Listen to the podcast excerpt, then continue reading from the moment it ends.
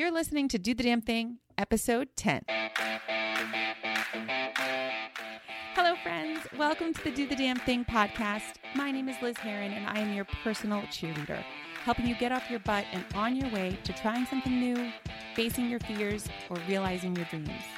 No matter what your damn thing is, whether it's asking for a raise at work, organizing your house, getting out of that toxic relationship, or pursuing your passion project, this show will provide you with real world, tangible tips and inspiration so you can live the life you deserve.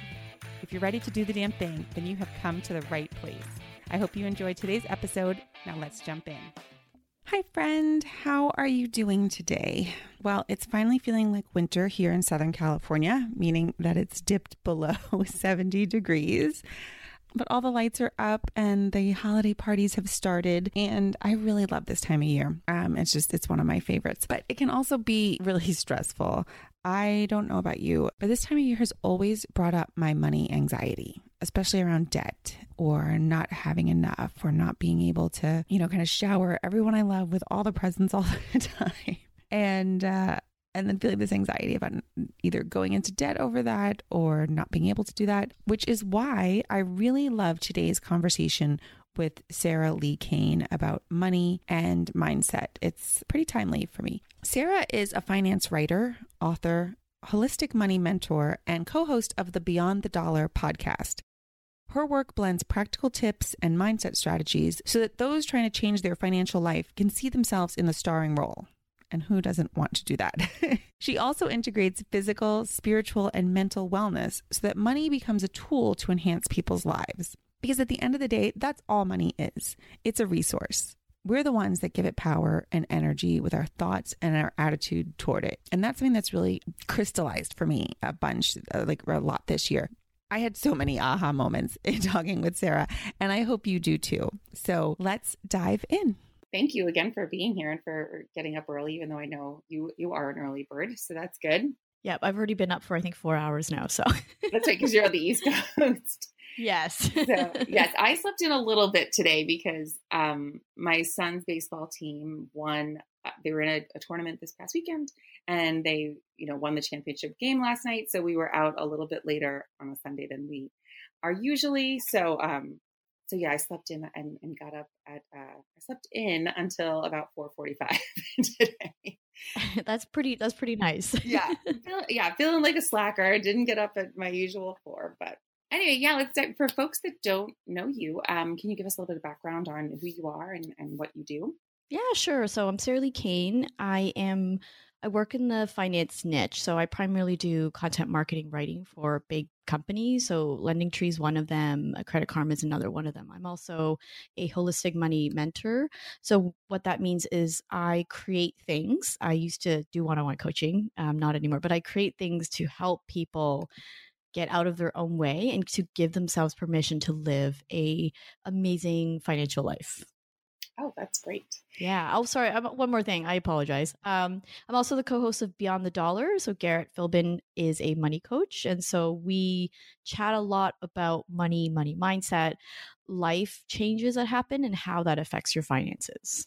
Okay. And then, how did you get like started or interested in in the money niche and money coaching? Very accidentally. I did not care about finances at all. Yeah.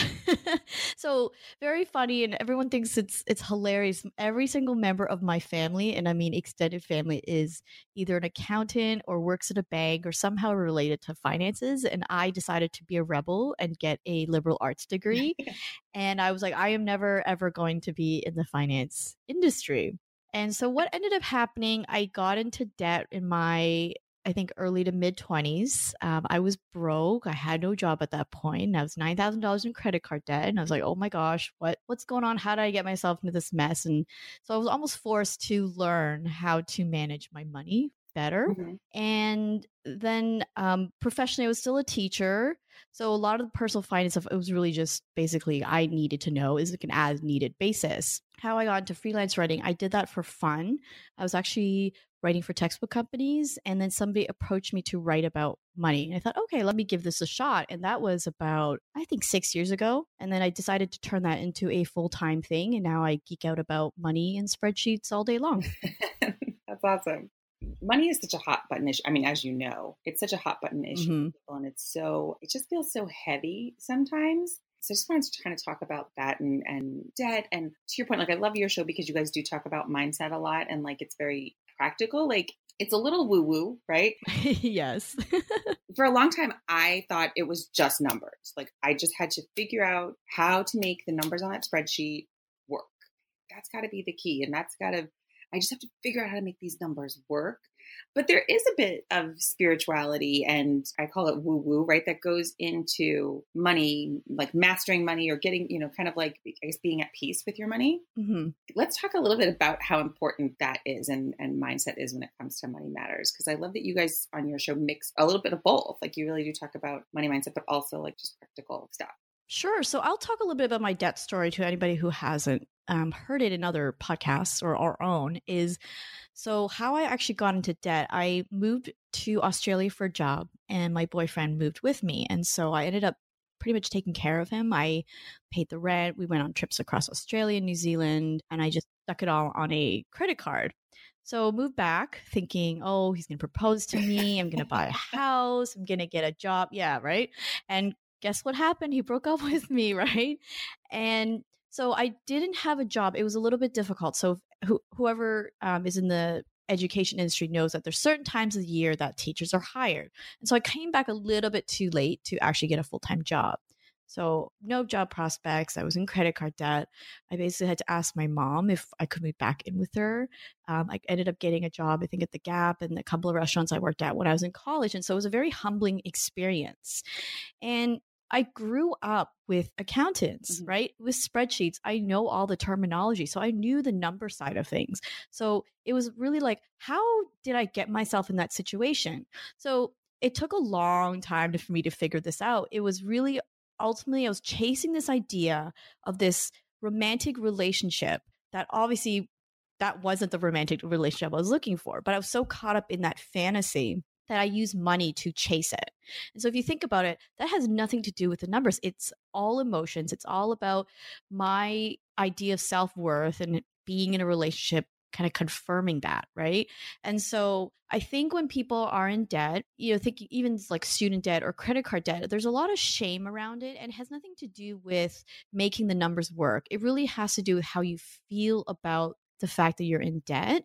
And for many people, their net worth equates their self worth, right? Like the, the more negative your balance is, the more um you know so for some people they think they're not as worthy which is not true at all right it but it for many of us it's so difficult to separate those two yeah for sure I mean, I even I find that with myself, and like I have you know student loan debt and, and credit card debt, and it's funny because I look at my credit card debt and I know that like it's not a lot, but there's something about it that just um you know that whole like oh like i should have paid off that by now or even like with my student loans like it's interesting because i loved my college experience. I don't regret the school I went to and or those years at all. But there's still something about like making that payment that it's just like, uh, and I I know I've been working on changing that, right, and trying to be more grateful about when I write that check or when I make that payment, and around not having any shame around it, and kind of remembering the good, either the good things that the credit card allowed me to do, or you know, again those years at, in college.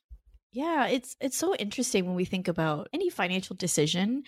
It's like when we regret something or when we feel bad about something, it's it's a judgment on the decision making process. It has nothing to do with the money. So I remember when I was paying back that debt, I again felt very shameful about it. I was really just saying really bad things about myself and it was it really had to do with like man, Sarah, you were just like, this was stuff I was telling myself, like, oh man, Sarah, you're just so stupid. Yeah. Like, how could you do this to yourself? It hadn't, and, and I'm not, I'm not saying it had nothing to do with the debt, but it was what the debt represented. Yeah. Yeah. And how, so how did you get over that? So, one of the things I really had to work on was just forgiveness. And this is like a little bit woo yeah. for many people as well. But it was, it was really like, okay, I made a decision that I thought was best for me at the time like hindsight is 2020 if i were to go back knowing what i know now back to my 20s i yeah i wouldn't have done any of those things but i wasn't where i was in my 20s mm-hmm. and so i just really say okay i thought this person was the one. I thought that this was going to make me happy and i made decisions based on that. And so now that i know better i can make different decisions moving forward. So i just it was like a lot of psyching myself up like okay it's okay i'm forgiving myself. It's really cheesy when you when you first start doing it but i think you just kind of need to repeat it over and over again until that um, that happens. Something else that i do again when i first started doing it i felt so fake was anytime i paid um, a, a balance on the credit card i would go back and remember the things that i paid for and how happy that made me feel and so it kind of convinced myself that, okay, I did make some good money decisions. Like, yeah, I spent money on gas to drive around New Zealand. Yeah. That was an amazing trip. I still talk about it years later. So, yeah, you know what? That money wasn't all bad. It was just, I just stuck it on a credit card, right? Again, it was a, just a decision that I made. I, I really do like that. And that kind of leads into my next question because I know that you and I are both fans of the um, five minute journal. Mm-hmm. And I actually use that, you know, every morning just to kind of yeah, just to kind of jumpstart my day and, and start it with gratitude.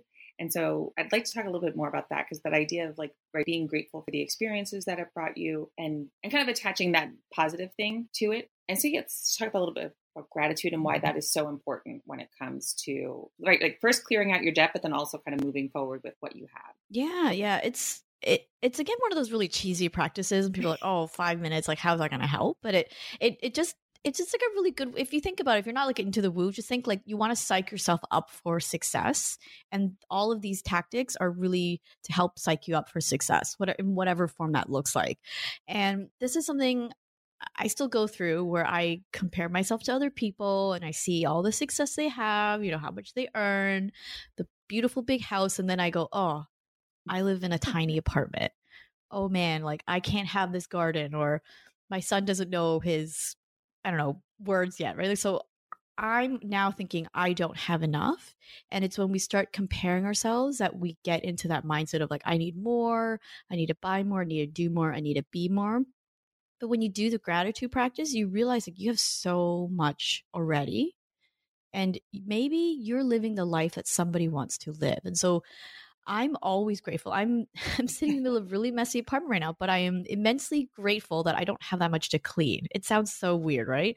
But I'm immensely grateful. No, that's a great way to turn yeah. it. Yeah, that's a great way to turn it around. So I'm immensely grateful. Like, you know what? Probably take me 20 minutes to pick up a few things here and there, and my my apartment will be clean again. Or um, you know, I reached a I reached a yearly income goal of mine this year, and I'm really grateful. And and so it was really interesting because next month I'm lining up my um my client work, and I was going to kind of push for more. And I thought, no, like what I'm doing is enough. And it's okay to not need to earn more. I'm in a very comfortable position. Not to say that I'm, you know, totally eliminating client work, but I can step back a little bit and enjoy what I've done all year. That's great. And I think that that was another thing I wanted to talk about was the comparison trap and that mm-hmm. idea that you know we're mm. always looking at other people as kind of either benchmark or right like this idea of like well they've got something that either i should have or why yeah why don't i have that have you found gratitude to be a way to really counterbalance that because i find like it's it's hard it's hard to kind of stop yourself when you're doing it and then kind of redirect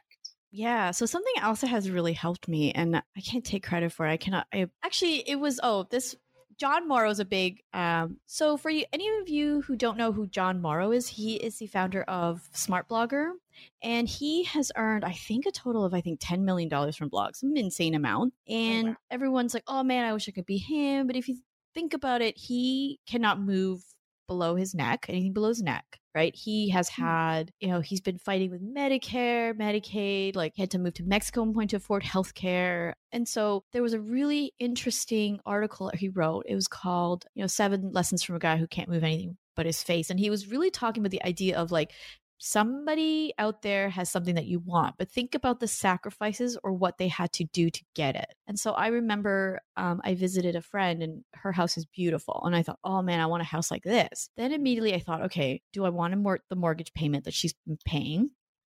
Do I want to worry about my son drawing all over the walls and the immaculate all white house and cleaning it up? right. Like, so I started thinking about that. And again, it's not to dismiss that my friend's house, right? It's more thinking about like turning it inward and saying, like, do I want to do all those things to get that? And number two, is it even what I want? Right. That's a really big question is like, okay, I want this six figure job or I want to go on a cruise, right? Great. Other people are happy about that stuff, but is it really what you want? And if it is, think about the sacrifices and the work that it does take to get there. And if you're not willing to do it, then maybe find something else that you do want to do and that can make you happy. Yeah, or the idea of like, what is it about that? Like, what does that represent that you mm-hmm. want, right? Like, exactly. oh, do, do, you think like having a big house means security, or you know, like I find that that's helpful for me when I start to fall into that trap. Is like, what is it that is appealing about that to me? Okay, well, how do I get that in my life without you know, without that giant mortgage payment, or mm-hmm. just to kind of identify? Because sometimes it's just the feeling, and you think like, oh, if I had that, I would feel secure, or I would feel free, and then kind of just I you know identifying how can I feel that way right now without that. Yeah, and and it's okay to be specific. Yeah, it's okay to be specific. So something very specific that my husband and I talked about for about a year now is buying a house by the beach. So that's something that we, we really ask ourselves, do we want this, right? How much is it going to cost? Yeah. Um, are we willing to pay for flood insurance because we're in Florida, you know, all of those things. Oh, yeah. And so yeah, right. So it, it can get pricey. However, it's not for everyone. And I totally acknowledge that. But it is something that my husband and I really thought about. And so now we're working towards it. And every time we get stressed about earning the money for it or putting, thinking about going to a realtor and all that stuff, we just go, okay, this is what we decided we wanted and this is why. And, and we just kind of keep, keep moving forward. Speaking of couples, so money can be like a really hot button issue, obviously in relationships. And, and you'll, I always hear stories of, you know, one person's a saver and one person's a spender. And I feel like a lot of people don't talk about that stuff like kind of early on, right? You kind of figure, oh, we'll work it out. But do you, and since you guys talk about making like integrating money in your life and trying not to separate it, do you have any advice or tips on how couples can kind of set themselves up for success in the beginning? Because I know from me personal experience, it's like because I have debt, like there's and there is that shame or there was there shame around it for a long time I didn't want to let anybody know like that I had debt or like that somehow made me like less of a partner mm.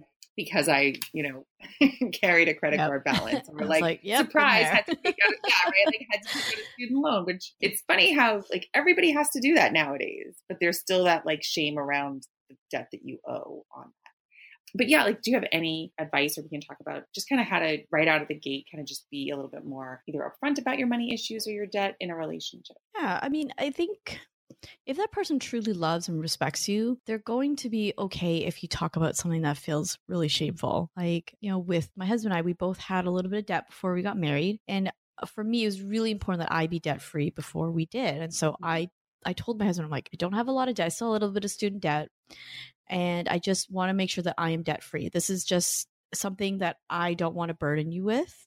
Right. For some people, they're totally okay with marrying into debt or, you know, having debt, even like getting married and, and help having the spouse or your partner pay for it. And so those are the conversations that do need to happen because at the end of the day, yes, it's money issues, but it's also a communication and trust issue as well. Right. If you're not, if you're too scared to tell your partner about the debt, think about is it because of the shame you're feeling? Then maybe start just talking about the shame. Or is it some is it like a bigger thing? Is it really like a trust issue? And if it is, and that obviously needs to be addressed before you commit to that person. So something I really like to recommend to everyone that gets really nervous talking about money is start with the life goal. Um, so, for example, the house, it, it started off talking about do we want to buy a house or do we want to keep renting? Then it was okay, what area do we want to live in? And then once we really honed down on where we wanted to purchase a house and how big it looked like and, and if we wanted a yard, then money came into it. And it was easier because there was a common ground of we want to buy a house and now we want to work together to buy the house um, there was a we had a really great guest, Andy Hill, um, from the Marriage, Kids, and Money podcast, came on to talk about him and his wife, and and he was a saver and she was a spender, and so he was like, oh, if I just give her like a Dave Ramsey book, or if I give her this, like she'll totally be convinced, right? Yeah. Not the case. And so what he found out was what does she want? Like, what is her, what is one of her life goals? And so one of her life goals, or one of her goals was to become a stay at home mom. And he goes, okay, that's the angle I'm going to go in. And so that's what they started talking about was if you want to stay home with our future kids, what are our finances going to look like? Or what does it need to look like? And so she did let go, I think, of a BMW, um, if I recall. And so she like, she was like slowly working towards being more frugal. And mm-hmm. now she is a stay at home mom and she loves it. And it, it didn't start with money, it started with some sort of life um, event. Yeah, I like that the shared goal. Because I think also the thing that I found too is so many times like we beat ourselves up about stuff that we wouldn't do that to other people. Mm-hmm. Right. And so it's like, you know, for debt example, for example, like I, you know, could think like, oh my gosh, I've got this debt and this person's like, I don't want to tell this person about this debt. But when I flip the script and kind of say like, well, what if this person came to me and was like, I feel really bad about this debt? Like how, you know, would I beat them up? Would I be like, yeah, you're a terrible person.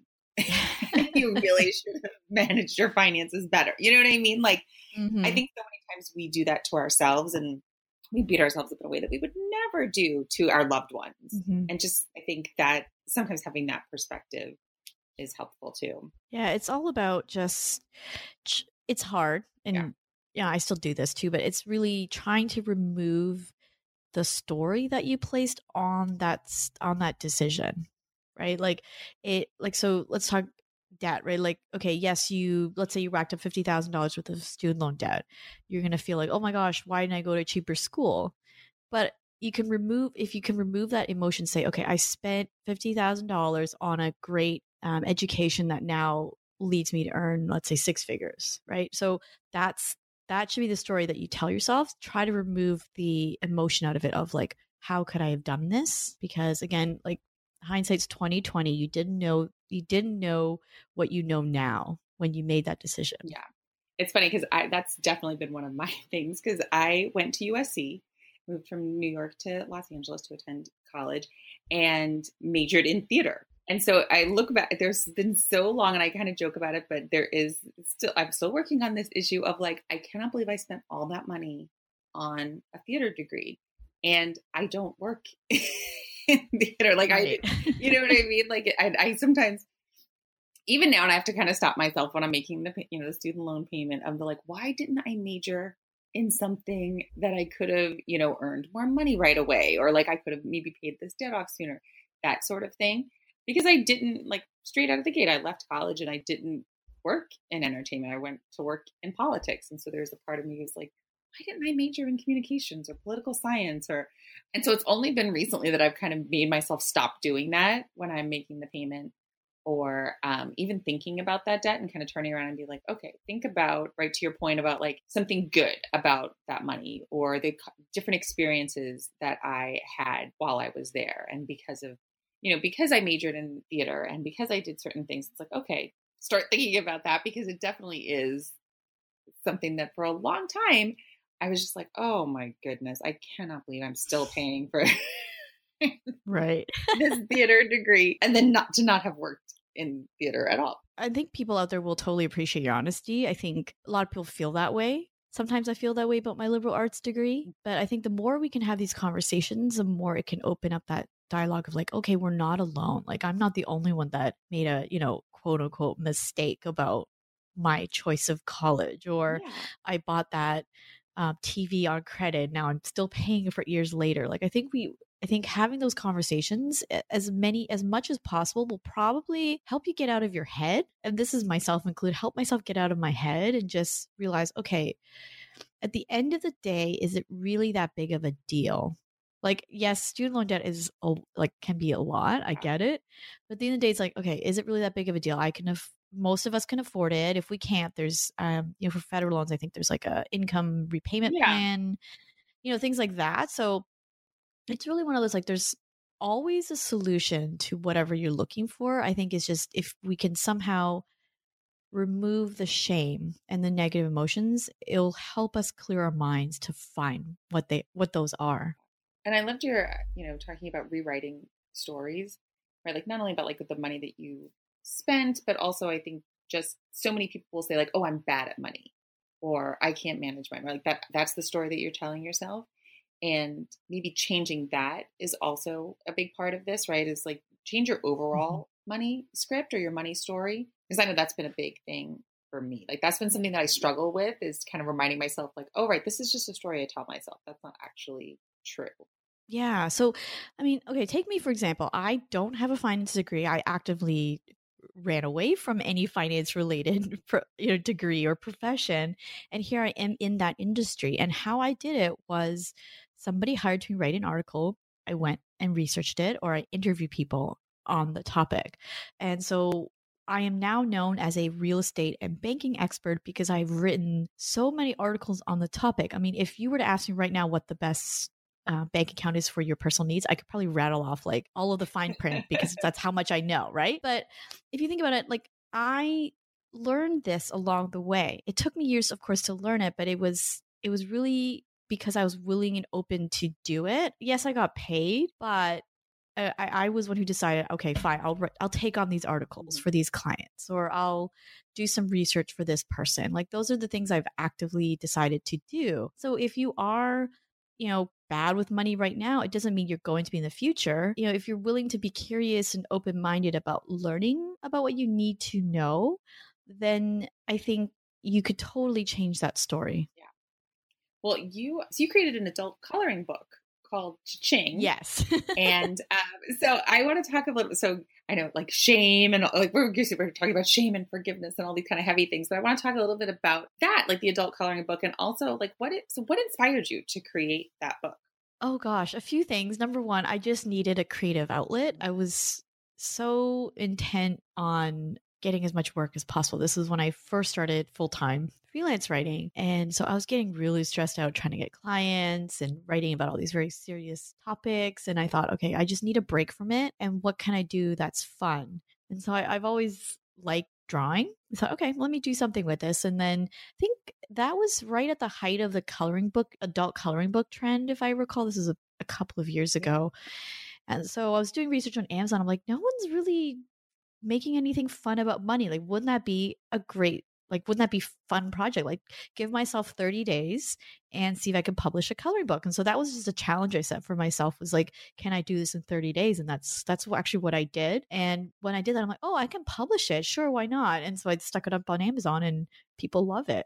Yeah no it's awesome. And i like i love that idea because I feel like, right, like like I said, we're talking about shame and forgiveness and just all these really heavy things.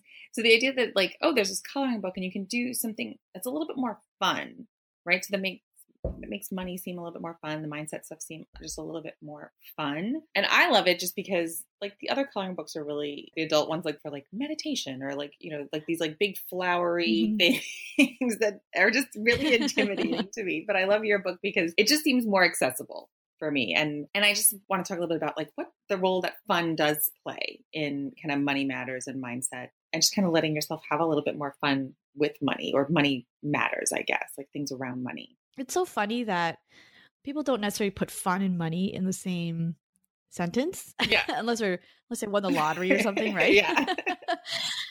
I think I don't want to say like I don't blame society, but I feel like the messages we do receive, and, and it could be growing up, or it could be watching the news or reading newspapers or magazines, is that money this is very, very serious thing, right? There's all this jargon. We have to like do so much paperwork. Well, I think too, right? Like seeing as a kid, right? There's so many times we see our parents stressed yeah. about money, right? Like that's kind of mm-hmm. the, mm-hmm. the thing that you see as a kid. Like, right, they're stressed about bills or they're stressed about this and buying new shoes for school. Like, yeah, exactly. That's not the message you usually get.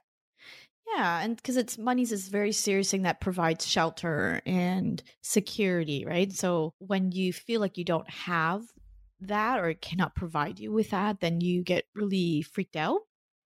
And so, something I do to make money a little bit more fun is to just, again, it's just to be really grateful for what I have. Um, something I do, people think it's totally strange, is I go, okay, I'm going to give myself an arbitrary budget. So, let me give myself a $1,000 and I'm going to go to the travel agency not um, online or go on um, orbitz.com and just like let me build up my dream vacation like with this thousand dollars and it kind of distracts me lets me fantasize about a vacation and then i get really creative like sometimes i'll be like okay instead of a, a thousand can i do five hundred dollars or no man i'm gonna go all out today i'm gonna do ten thousand dollars and so like i do that stuff on occasion just to remind myself that i do have the power to um, spend money in a really fun way. I mean, I don't have ten thousand dollars lying around for a vacation, yeah. but if I found a really cool one for five hundred dollars, like I already planned the trip. I just have to go and say like, "Hey," to my husband, "Look what I did. Can we find five hundred dollars for this awesome yeah. vacation?" And then it makes me feel really good. Like, oh man, I did I did this work. Like it's I feel very satisfied knowing that I have this capability to do something really fun with money. And so maybe that's eh, you don't have to do what I do, but maybe there's some way where you can maybe even buy a gift for somebody, pay it mm-hmm. forward, maybe buy a $25 gift card at Starbucks, and then everybody that comes after you gets free Starbucks. Do something fun like that. I think if you just find somebody to remove yourself from how I guess serious money can be, like do something good for somebody else, it, it kind of again gets you out of your own head and makes it a little bit more fun. Yeah, that's awesome. So we are now hard to believe at the end of the year. yes. So, I have no idea where this year went. It's been it's been a busy one. And so I know that a lot of folks, and myself included, will be writing New Year's resolutions and goals for the new year. What are some common money resolutions that you see, and which ones you see and that you kind of feel like people should be focusing on instead? So let, we can talk a little bit about first, like which ones you see people make a lot of the time, and like whether or not they're good or bad. Mm. So in general, what I find that people just make very vague goals, like, "Oh, I'm going to earn more money," or "I'm going to save more money." Like that. Those are the things that I hear people say a lot. Or, "Oh man, I spent way too much this year on dining out. I'm going to stop going out altogether." So it's almost like an all or nothing type of goal, um, or it's a very vague one. And so to do the all or nothing goal is not gonna work. Yeah. if you like, let's say you, let's say you like going out and you do want to you do want to spend less on dining out. That's fine, but maybe just don't eliminate it. Maybe find some way to cut it back. And so, a goals goals that I really like to make are what I call gradual goals. And so, start off with something. So work backwards. So let's let's go with a dining example. So let's say you go out four days a week and you want to just cut it down to one day a week so how can now can can you work backwards so instead of stopping all of the going out right to one day a week can you start slowly going three days a week and then see how you feel and then two days a week and then maybe in between you can find some way to replace that habit of always going out. Maybe instead of going out you get um, one of those meal delivery kits or you can go to the supermarket and buy pre-made meal so what are some ways you can sort of make the transition a little bit smoother to get to your ultimate goal if that makes sense? no that's great. Yeah, because I think I think if I think people think like making a goal and they whatever the goal they make, that's it. It's unfortunately not how it works. Like I've done that in the past where I'm like, I am not eating sugar. Great. That's a great goal, right? But guess what? I still eat sugar. I really like sugar. right? I really like sugar and that's again that's okay. Like it's it's okay to acknowledge where you're at and where you want to go, but in the in the in between part you got to give ourselves some grace because if not that that goal's not going to stick. Yeah, and I think right you said to happen with everything like you were saying like with food or exercise like I'm going to work out 5 times a week and it's like oh you might miss, you know, a couple of days and then all of a sudden it's like oh forget it right? Like instead of just like and saying, okay, I'm going to, you know, mm-hmm. add another workout each week, or I'm going to, you know, up my time, right? I'm going to up my walk instead of walking for 20 minutes, I'm going to walk for 40 minutes. Like I love the idea of the gradual goals because it is, especially in the beginning of the year, right? Everyone's so lofty and they're going to, again, without putting a plan in place, I'm going to pay off debt or I'm going to, yeah, like you said, I'm just going to save more instead of putting like an actual number on that and then kind of backing into like, mm-hmm. what, what is your plan? What, what does that mean each week? For what you're going to save and how are you going to save right? To your point like does that mean not going out as much? And how are you gonna, how are you going to do that?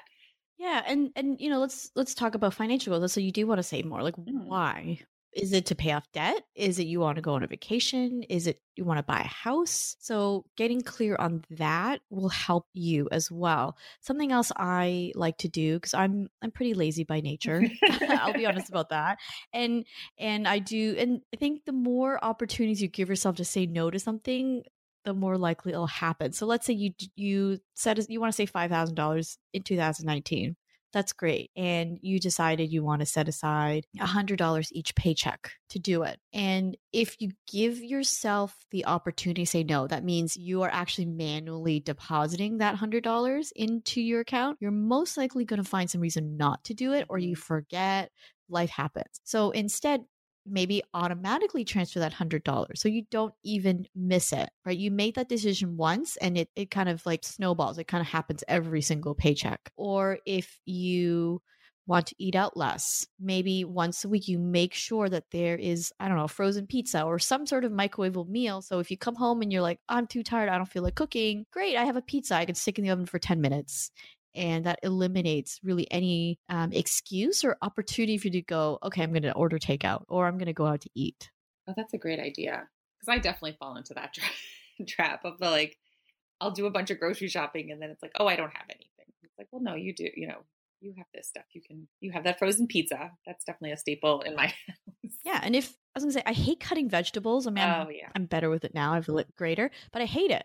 And so it's okay for me to spend the extra, I don't know, 50 cents for a bag of shredded carrots because the extra 50 cents is going to save me $30 at a restaurant. Yeah, because you're actually going to use make something. Yeah. And again, it's like money is personal, so don't feel bad if you're if you are buying some of the pre-made stuff. It's okay if if you know that that's going to prevent you from doing something that you don't want to sorry, will regret later, then it's perfectly okay. I mean, I'm not a big fan of frozen pizza, but I do know that that is way better than getting my son in the car seat, driving like my husband and driving, you know, like risk hopefully he doesn't have a tantrum Yeah. at the restaurant, like you know, all of that all that stuff, right?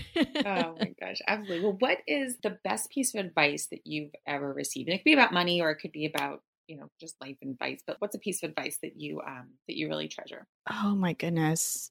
So, something that somebody told me the other week was that I think I was going on about, like, oh, I'm not doing enough in my career and, you know, all the things. And she's like, Have you ever actually looked back and see all of the things you did starting at the very beginning of your career? She's like, Do you remember how much you actually got paid per article? And how much do you get paid now? And so I actually went back to my invoices and I got, oh my gosh, like I've I've effectively raised my income to probably like five times Oh, what I used to make. And I was shocked. I mean, I was shocked. I was like, oh my gosh, like why why did I not realize this? And so it's not necessarily a piece of advice, but it's one of those things where like maybe it is t- it's okay to stop and smell the roses. Or if you ever feel like you are so stressed out with where you are now, Yeah. look back because you clearly are where you wanted to be five years ago. Yes. And so whenever I get really stressed now, I go, okay, I'm going to look back at what I used to charge, or I'm going to look back at like, I don't know, maybe my old yoga routine or something like that and go, oh, like what I was working towards five years ago is where I'm at now. This is pretty freaking awesome. Yeah, I think so often, right? People are so busy kind of looking at the next goal, the next goal, right? The next accomplishment, which is great if it like if that's what motivates you on, but we kind of forget like all this yeah, like where either where we started or like all the things big and small that we've accomplished in, you know, whether it's the last year or the last 5 years. So I love that idea of kind of looking back. Yeah. Exactly. That's great. Well, Sarah, thank you so much for for waking up early and talking to me this morning. Where can folks find you? Feel free to come over to beyondthedollar.co. So there are articles and podcasts if you enjoy listening. Um, you can hit me up on Twitter at Sarah Li Cain or Instagram at Beyond the Dollar. Thank you so much for tuning in today. If you loved what you heard, please subscribe, share with your friends, or leave a review on iTunes. As we grow the show, I would love to hear from you. What damn thing did you accomplish this week? Is there a topic you're dying for me to explore on the show? Be sure to follow me on Instagram, Facebook, and Twitter at Do the Damn Thing Show and let me know. I can't wait to connect with you and hear all about the action you're taking in your life. In the meantime, get out there and do the damn thing.